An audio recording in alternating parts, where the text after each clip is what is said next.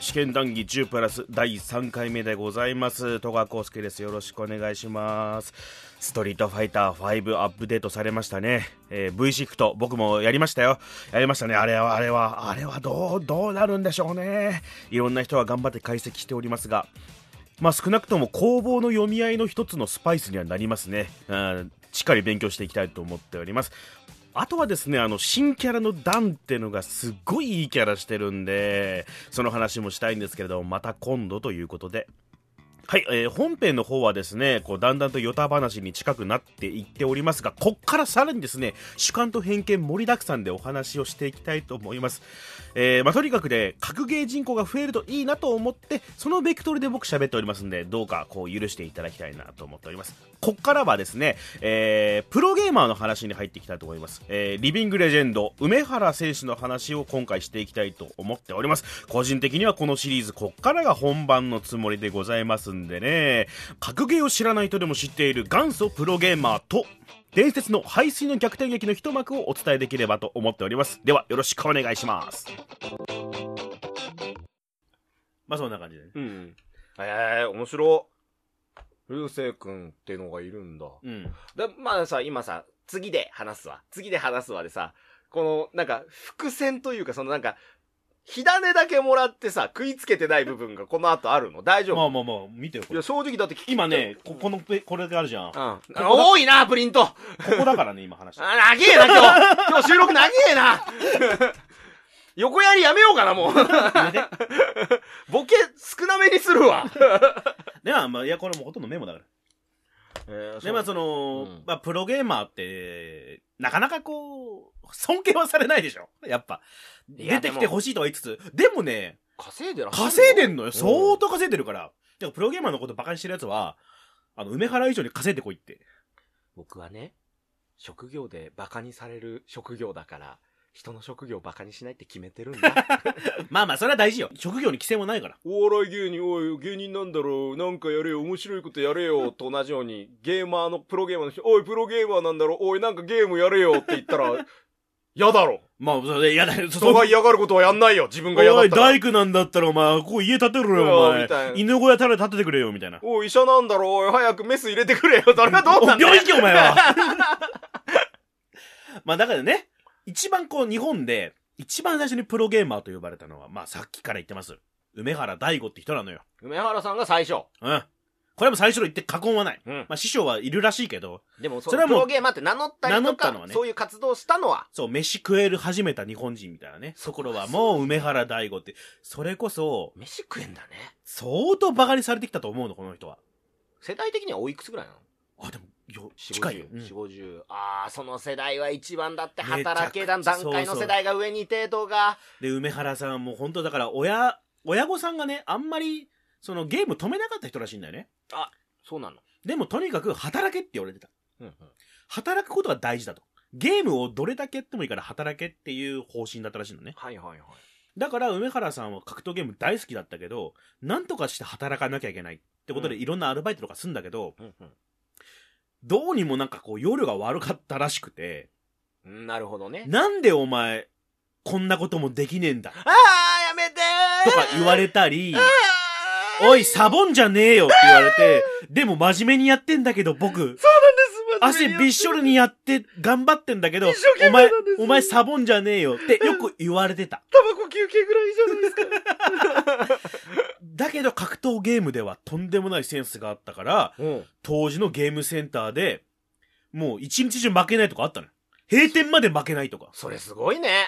で、全キャラで、全、ヴァンパイアとか伝説なのは、あの、全キャラで勝勝ち続けるの。あ、別にこのキャラ強いからでやるんじゃなくて。誰も勝て、てないで、で、閉店だねーってなって、うんもう、もう、えー梅原が連勝しすぎて、もう、ほぼ100円で1日やってるわけよね。そうね。稼ぎよにはな らんな。で、店員さんがもう閉店なんでって言いに来たら、うんこれ、大キック効きません。1個ボタンがない状態で丸1日勝ってたっていう。は梅原ってね、ファンタジスタな の。いや、漫画のキャラやん。わけ、だからだって漫画になってんの、あの人。面白すぎて。すげえそれは知らなかっあ知らなかった梅原、梅原の人生で自伝もあるし、漫画にもなってた。るよ。すごいえ、そ、すごいじゃん。やっぱプロってまあそうだよね。うんコロコロコミック いやいや、まあまあまあ。で、それで、まあ、ゲームに才才能があったっていうのはわ自分でも分かった。でもうんゲームで飯食うわけにもいかないし、食い方わかんないしね、そうそねの当時は。ゲーマー仲間もどんどん就職し始めて、うんじゃあ俺もなんとかして働かなきゃいけないけど、うん仕事とかアルバイトがうまくいってなかったからどうしようってって、雀荘で働き始めるの。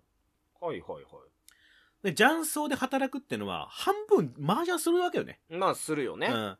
で、まあこれは、ね、まあ雀荘で稼いでたと。なんで、うん、だから雀荘で、あの、あのカレーとか作ってたんじゃない、うんあ、アルバイトのア給ルバイ与でアルバイトの給与稼いでたんだアよね。ルバイトの給与で稼いでかけまーじゃんだれやめろ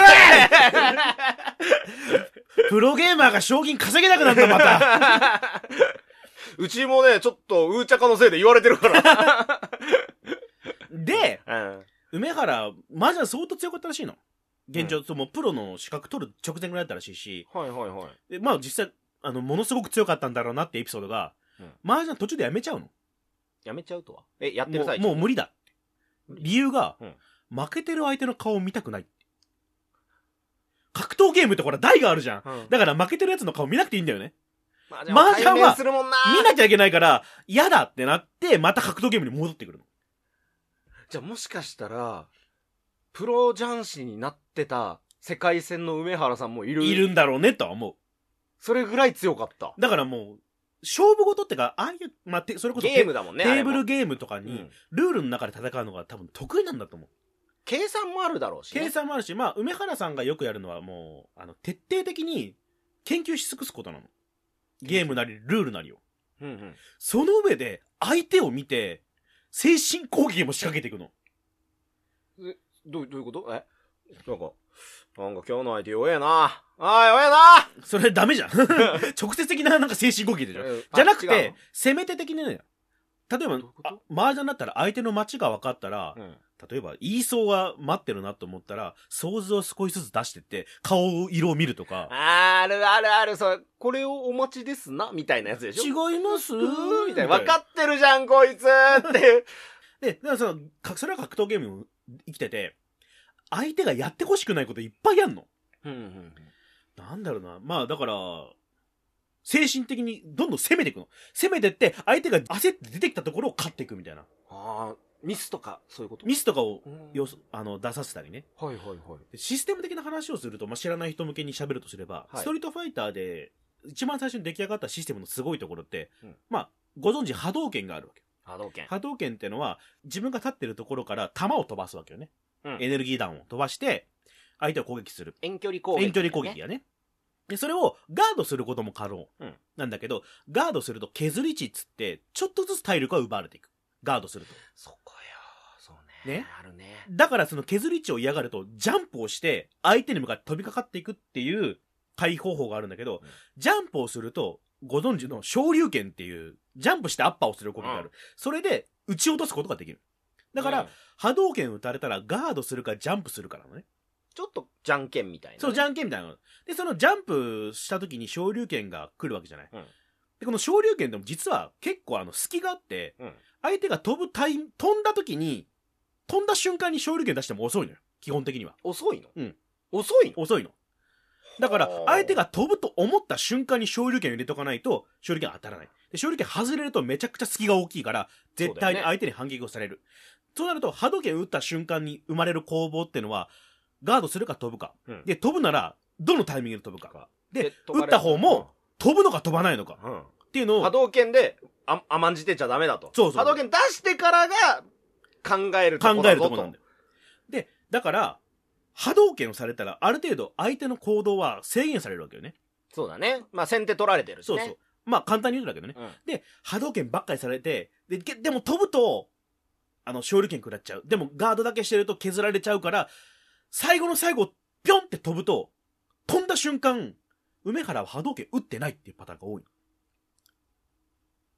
わかるはい梅波動って言うんだけど、何技名になってんじゃん。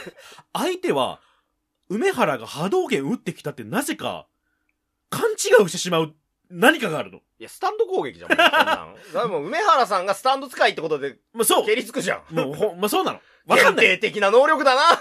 奴は何をするかわからないの。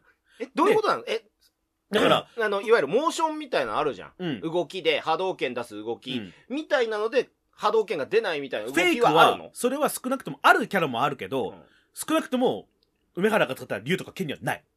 けど、波動拳、波動拳って来るわけじゃん。どんどん連発されるわけよね。はいはいはい。うわ、くそ、次波動拳が来たらジャンプしてやると思って、来たと思ってジャンプするんだけど、あれ打ってない。で、リズム昇だ竜拳で、撃ち落とされる。はいはい、はい。これ、が、何度も何度も起こるの。ファンタジスタだ。だから、相手は何が起こったか分かんないの。負けるときに。だから、波動拳、波動拳、波動拳。波動拳、そうそうそうそう波動拳。みたいで、なこと。昇竜拳っていうことね。そのこタれがイミングの合わせがすごい。すごいってこと。当然、この、綺麗なリズムではないよ。まあそうだろうね。でも、ある程度人間ってリズム感で動いちゃうじゃん。だからガード、ガード、ガードのリズムになってジャンるプところで、ジャンプとか、なんかそのしなきゃいけないタイミングをことごとく。なぜか、その相手がジャンプするタイミングがわかるわけよ。そのタイミングに終了、勝利が打ってるわけだから。何それ。だから異常なの。梅原ってちょ人。っと待って。そんな人だったのそそうするとさっきの流星くん問題の話は変わってくる よ。そんなレジェンドと。え、えう。だからそ、そう いうね、異次元の人だったの。 異次元の人だよ異次元の本当に。これね、すげえ有名な話で、た、たまにね、テレビでも放映されるんだけど、うんこれもあの、格闘ゲーム業界ではめちゃくちゃこすられてる話なんだけど、うん排水の逆転劇っていうのがあったの。知ってる海水の逆逆転転。。排水の陣の排水ね。残り HP1 みたいなことそうそうそう。まあそういうことなんだけど。うん何度も言うように、日本では、あのーゲームの大会ってほぼないの。賞金が出る大会。うんでも、海外では、エボとか、あエボエボっていうのがあっうんて、聞いたことある。それはもう賞金が出るうん。北米の大会でね。うんそこに、あのー働こうか働くまいかって悩んでる頃の、梅原はよく言ってた。ちょっと待って、そんな前からエボってあんの2004。今から話すのは。あ、そんな前からあんの、エボ2004の話を今からするんだけどね。で、その、プラプラ、その、あー働きたくねえなと思いながら、あの、格闘ゲーム大会は行ってたのうん。強いから。 みんなに、あの、望まれちゃうから。でもさ、働きたくねえなだけど、北米まで行く金とパスポートあるんかいっていうね。え、歴史の勉強してるの今僕。まあ、その当時から日本人は強いってもう、セオリーはあったの。うんうん韓国人と日本人は強い。ちょっと招待客みた招いな待客もところも。それはあったあった。あったうんんだ。あったあった。で、そのエボ2004、まあ話のね、うん2004では、北米の人ってね、今でもそうだけど、やっぱ弱いの。どうしても。なんか、なんか勝てないの大会で。大丈夫そんなの全世界配信のこれで、北米は弱いなんて、ここだけ切り取られたら大変 よ。あのー当時はあんまり勝てなかった。ああ、よかっ たいやよかっ、だいだいぶ、だいぶダメだけどね、た。 まだマイルド。まだまマイあルでド。もね、当然向上心はあるよ。北米の人たちだって。そりゃ当そうだよ然勝ちたいよ。日本人に勝ちたいよ。楽しい、ゲームは楽しんでやるものってものはあるし、ね。あるからね。で、その時に、梅原がやっぱ、勝ち上がっていくわけじゃん、トーナメントで。で、ある時にね、まあ、準決勝ぐらいだったかな。うんに、梅原と、えっ、とね、ジャスティン・ウォンってやつが当たる。ジャスティン・ウォン。名前かっこいいよね。名前かっこいい。 ジャスティン強そ強そうでしょ。う。うん。ジャスティン・ウォンが戦うの。で、やっぱ、ジャスティンも他の北米チームそうなんだけど、うん梅原対策をいくらでもしてんの。あいつに勝てさえすれば。勝てる優勝できる優勝できる。でレベルだからそうだな。そうだね。で、その時に、まあ、いろいろはしょるけど、うんジャスティンが梅原を挑発しながら戦うっていう戦いだったの。それはさっき言ってたように言葉じゃなくて、その、まあ、そうプレイプレイ中でね。に。はいはい。煽りプレイってやつだ。煽りプレイに近い。うんで、ジャスティンがチュンリーってキャラ使ってて。知ってる。知ってるね、あの、大好チ。きャイナドレスでうん足がすんげえぶったやつう。ん。やでめ、ろ。梅原は、うん。えー、ケンっていうねうん、あの、赤い道着それも知ってる波動拳、昇竜拳のキャラクターよね 有。名どこだよ有ね名どこでね。そこで戦ってたんだけど、チュンリーもまあ防御系のキャラではある。で、まあ、ケンは攻撃的なキャラだよね。うんでも、その、ジャスティンのチュンリーはもう防戦一方なの。ずーっと守りながら戦う。もあうーめちゃくちゃ硬い試合をしてて、はいはいはい。で、もう後からの著書でも梅原言ってんだけど、あの時、もう本当冷静さを失ってうん、本当に切れてたらしいの。頭に血昇って、梅原は。こいつ、その世界大こ会いつ世界大会何やってんだこいつ準決勝ぐらいで何やって何ん言だっとんじゃんこいつみたいつなっ。てなったら。やっぱりそんなにすごい人でも、精神攻撃聞いたりとか、そうやそっうそぱう、ね。感情出ちゃったらしいの、その時出はるんだ。で面白。結局その防戦一方で梅原はいつものプレーができないから、うんまあ追い込まれるのほう。もう剣ののえヒットポイントが残り1ぐらいでチュンリーはもう半分ぐらい残ってんの全然じゃ一番最後ん。で、防戦一方なんでしょでもまあまあ当然追い詰めてはいるわけよそうね。え、ど、どう、防御キャラで防御しまくってあ相手に攻撃させない。ないってことうん基本的に。はで、少しずつ削った少しずつ削ってでもう時間も残り少ない、うんでそうなった時にもう北米の応援チームはもううわーなってるのついにうめえから俺たちが倒すんだってなってうあわーーってなってる北米の意地を見せろ見せろジャスティンジャスティンってなってるわけよねじゃあそもしたらう、アウェーだ。あかんあそれはもう完全アウェイ日本人の応援人なんかいないからそれも聞いてただろうね、精神的に。そうね。でもなんなら普通にブーイングもあるし梅原に対してねちょっとね言えないぐらいのあの差別用語とかも飛び交ったらしいからねえー、言っていいで、その状況でもう、梅原カッカしちゃって、もう、残りヒットポイント1まで追い込まれた。で、その時に、一番最後の大詰めとして、壁に、壁の端っこにね、剣が追い込まれたわけよ。 もう絶対説明じゃで、んそ、もう、ここでってことで、チュンリーは、超必殺技を出すわけよ。はいまあまあ、解説すると、砲翼戦っていう、はいまあ、ゲージを使って出せる、まあ、1試合に2回ぐらいしか出せないような、うん。すごい必殺技を出すわけよね。はいはい。これが、まあ、あの、チュンリーらしく、ものすごい速さで15発蹴りを入れるっていうあ、さすが。技なのね。足の人。で、残りヒットポイント1なんだけど、うん超必殺技、超必殺技だと、まあ、スーパーアーツって言うんだけど、うんスーパーアーツだと、削られて死んじゃうの。ガードした段階で。えー、そうなのガードしたら、ガードしても負け。でも、ジャンプしてその蹴りを避けたとしても、チュンリーはずっと足で蹴ってるわけだから、落ちてきたらね。落ちてきたら、食らっちゃう。うん。え、無理じゃん。絶対に死ぬ積んだーつんだで、もう、スーパーアーツが出た瞬間、Let's go, Justin! Let's go, うわ Justin! ー外野うぜーってなってる。Let's go, Justin! なってる時に、ここで、ストリートファイター3が難しいって言ったでしょ。あ、これ3の話そう、ストリートファイター3の話、なん、何が難しいかっていうと、ブロッキングっていうシステムがあって、ブロッキング。さっき言った通り、ガードすると攻撃が当たると削り値ってのがある。うんで、体力が減っていくし、うんガードしたらちょっと隙ができるの。だから、相手に次の攻撃を許してしまう。ガードすると。だから、ガードあーしっぱなしになる可能性がある。はいはい。その時に生まれたのが、スズあストリートファイター3で生まれたのがブロッキングっていうシステムで、はいガードってのは、相手の逆方向、つまり後ろに下がる形で防御をする。でね、のうん能力的には。はいはいはい。ブロッキングは逆に攻撃が出た瞬間に前に出る。うん前に出ると、はい。えっ、と、その削り値もゼロ、麻痺もゼロっほていうシステムなのう。ねじ。ゃあみんな前出た方がよくねそれが、なぜ前に出ないかというと、入力時間が短いのめちゃくちゃ。攻撃が当たるそのギリギリの瞬間。ちょっとこれ待って、ねちょっと待って、怖い話な気がしてきた、今、今、ちょこっれと。ね、ちょ地っと待って上だと10フレーム、え空中だと5フレーム。どのくらいかっていうと、うんえーっとね、フレームってのはね、もう分かんないのよ。ハイスターガール読んでても。 0.1フレームうん0.016秒。はえ、ね、1フレームが ?0.016 0.016秒。。で、何フレームで、10フレームなんだけ10フどレー、ムだから、えっと、0.16? うん。 0.16って、それ、秒秒だね。0.16秒。 はこの瞬間で、例えば波動拳が来る瞬間に、当たる、ふら波動拳が当たる瞬間に前に出ると、パシーンっつって、うん、なるほど、なるほ攻ど。撃を無力化できる。ちょっと待っで。て、今、怖い話聞いてる今もしかして。これはプロちょっと待ゲ、ってプロゲーマーってのは、さっき振でってたね。なんか振ってたよね。なんかあの、チュンリーの超必殺 技のなんか数を振ってたよね。なんか数振ってたな、この人。うわ煽り方やだな、こいーだ、もつ。こうどんな大会でも、う。うん。起死回生の一手になるわけよ、ブロッキングって。そうだね。うん、すあごの、いよね。成功しないかもしん、成功しない確率の方が高いわけで、ギャンブルと言わないまでも難しいわけよ。でも HP 減ってたらやっぱりやんなきゃいけないし。だから、一発目、チュンリーのスーパーアーツが出ました。出ましたビキンって出ます。レッツゴージャスティン、うん一発目、うんチュンリーの蹴り一発目、うんパシーンってブロッキングをかますわけよ。はん。ジャンプもしない、ガードもしない、ブロッキングなのよ。うん。ブロッキングしかないよ。ブロッキングしかないけど、正直ないよね。ないよ HP1 しかもなういから。負けるかブロッキングしかない。うん。うん。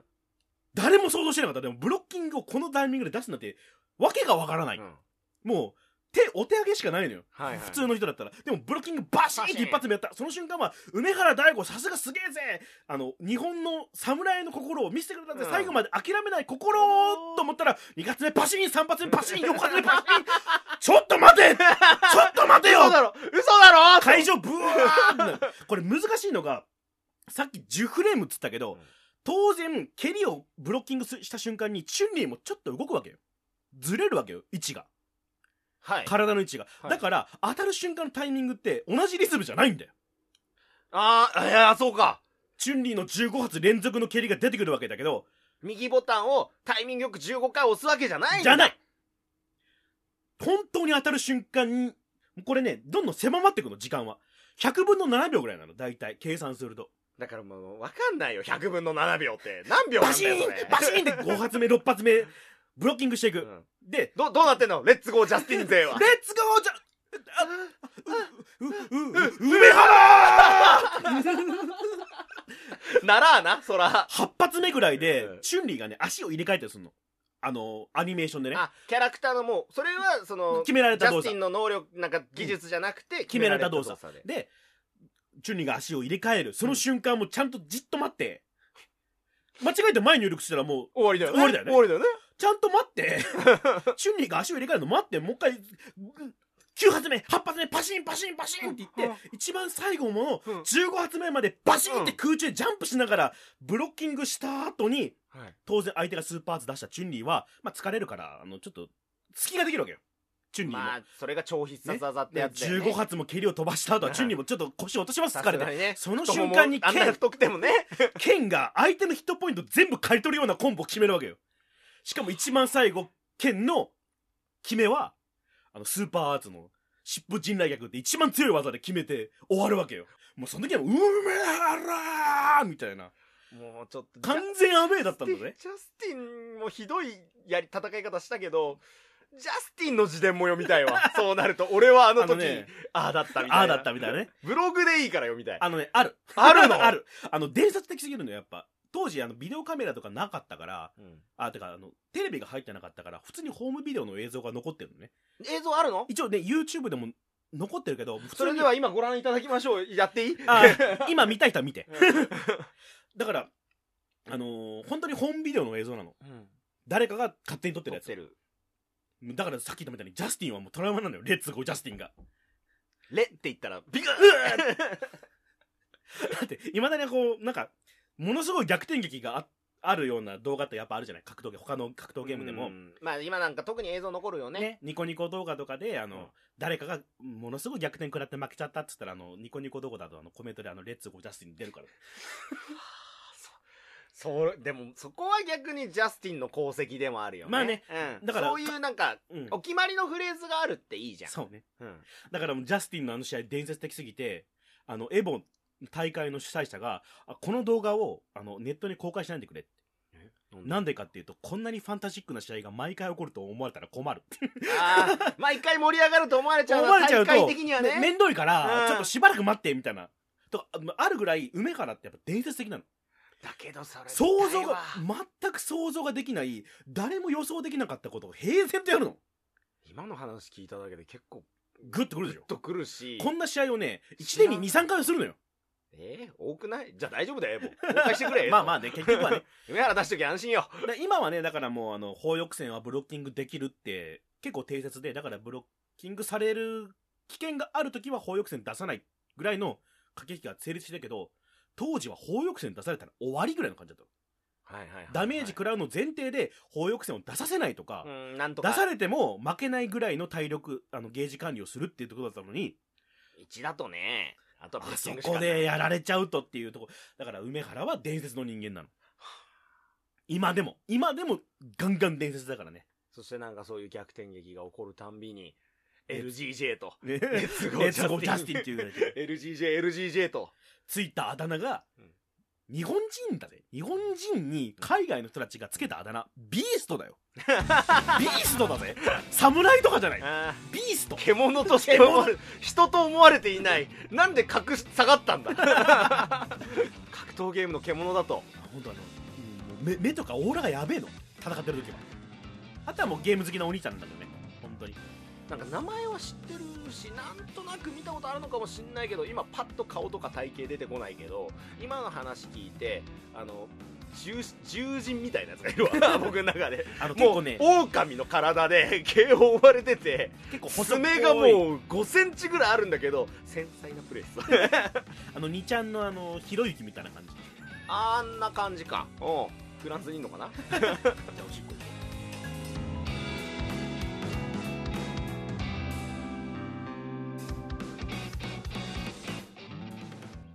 はいお聞きいただきました元祖プロゲーマー梅原氏のお話でございましたなんとなく凄さ伝わりました 伝わりましたまああの私たち常人の理解が及ばぬところに存在する伝説の男と捉えていただければと思います、えーなので、えー僕の説明がですねわたわたしてるのは梅原さんがすごすぎるからです僕は悪くないという ことかのね有名な排水の逆転劇これはもうすごくゲーマーの中では有名な話なんでございますけれどももしねあの興味を持てたっていう方はですねどうぞ動画検索をしていただいてねなんとかこうネットに動画も残ってるんでここはちょっと見ていただきたいと思うんですようんまあこうラジオっていう存在を脅かす一言かもしれませんけども百聞は一見にしかずですはいまあその動画を見ていただければねあ格闘ゲームってなんかすげえなってって思ってもらえる動画だと思うんですよでそれ見ながらねちょっと僕の言葉を思い返していただければやっぱり凄さが再確認できるかなという音源に今回できたんじゃないかなと思っておりますえあと補足するなら梅原氏は、えー今年41歳ですねはいまあ梅原氏ものすごい人なんでございますけれどもで次にですねえもう一人プロゲーマーを紹介させていただこうと思ってるんですそれがですね時戸選手っていう時戸さんっていうあのプロゲーマーの方なんですねあの飛んでキックしてどうしたの時戸さんですうん分かる人だけ分かるという話ですねまああのー時戸さんって人もすごいんですけどねこの話をする時にすごい僕は熱を持って伝えてるんですけれども本当にゲームとかよく分かんないとかそんなにゲームしてこなかった人ってあの所詮ゲームだろうって侮られがちだと思うんですよでもゲームとはいえねあくまで勝負の世界の話なんですよ勝負なんですあくまで勝負の世界の話ですからそこにはですねまあこうドラマというかリアルがあるんですよそれをねなんとかあのお伝えしていくようなラジオになっておりますのでねそれちょっと聞いていただきたいと思ってますねそれでは次回またお楽しみにということで戸川浩介でしたまた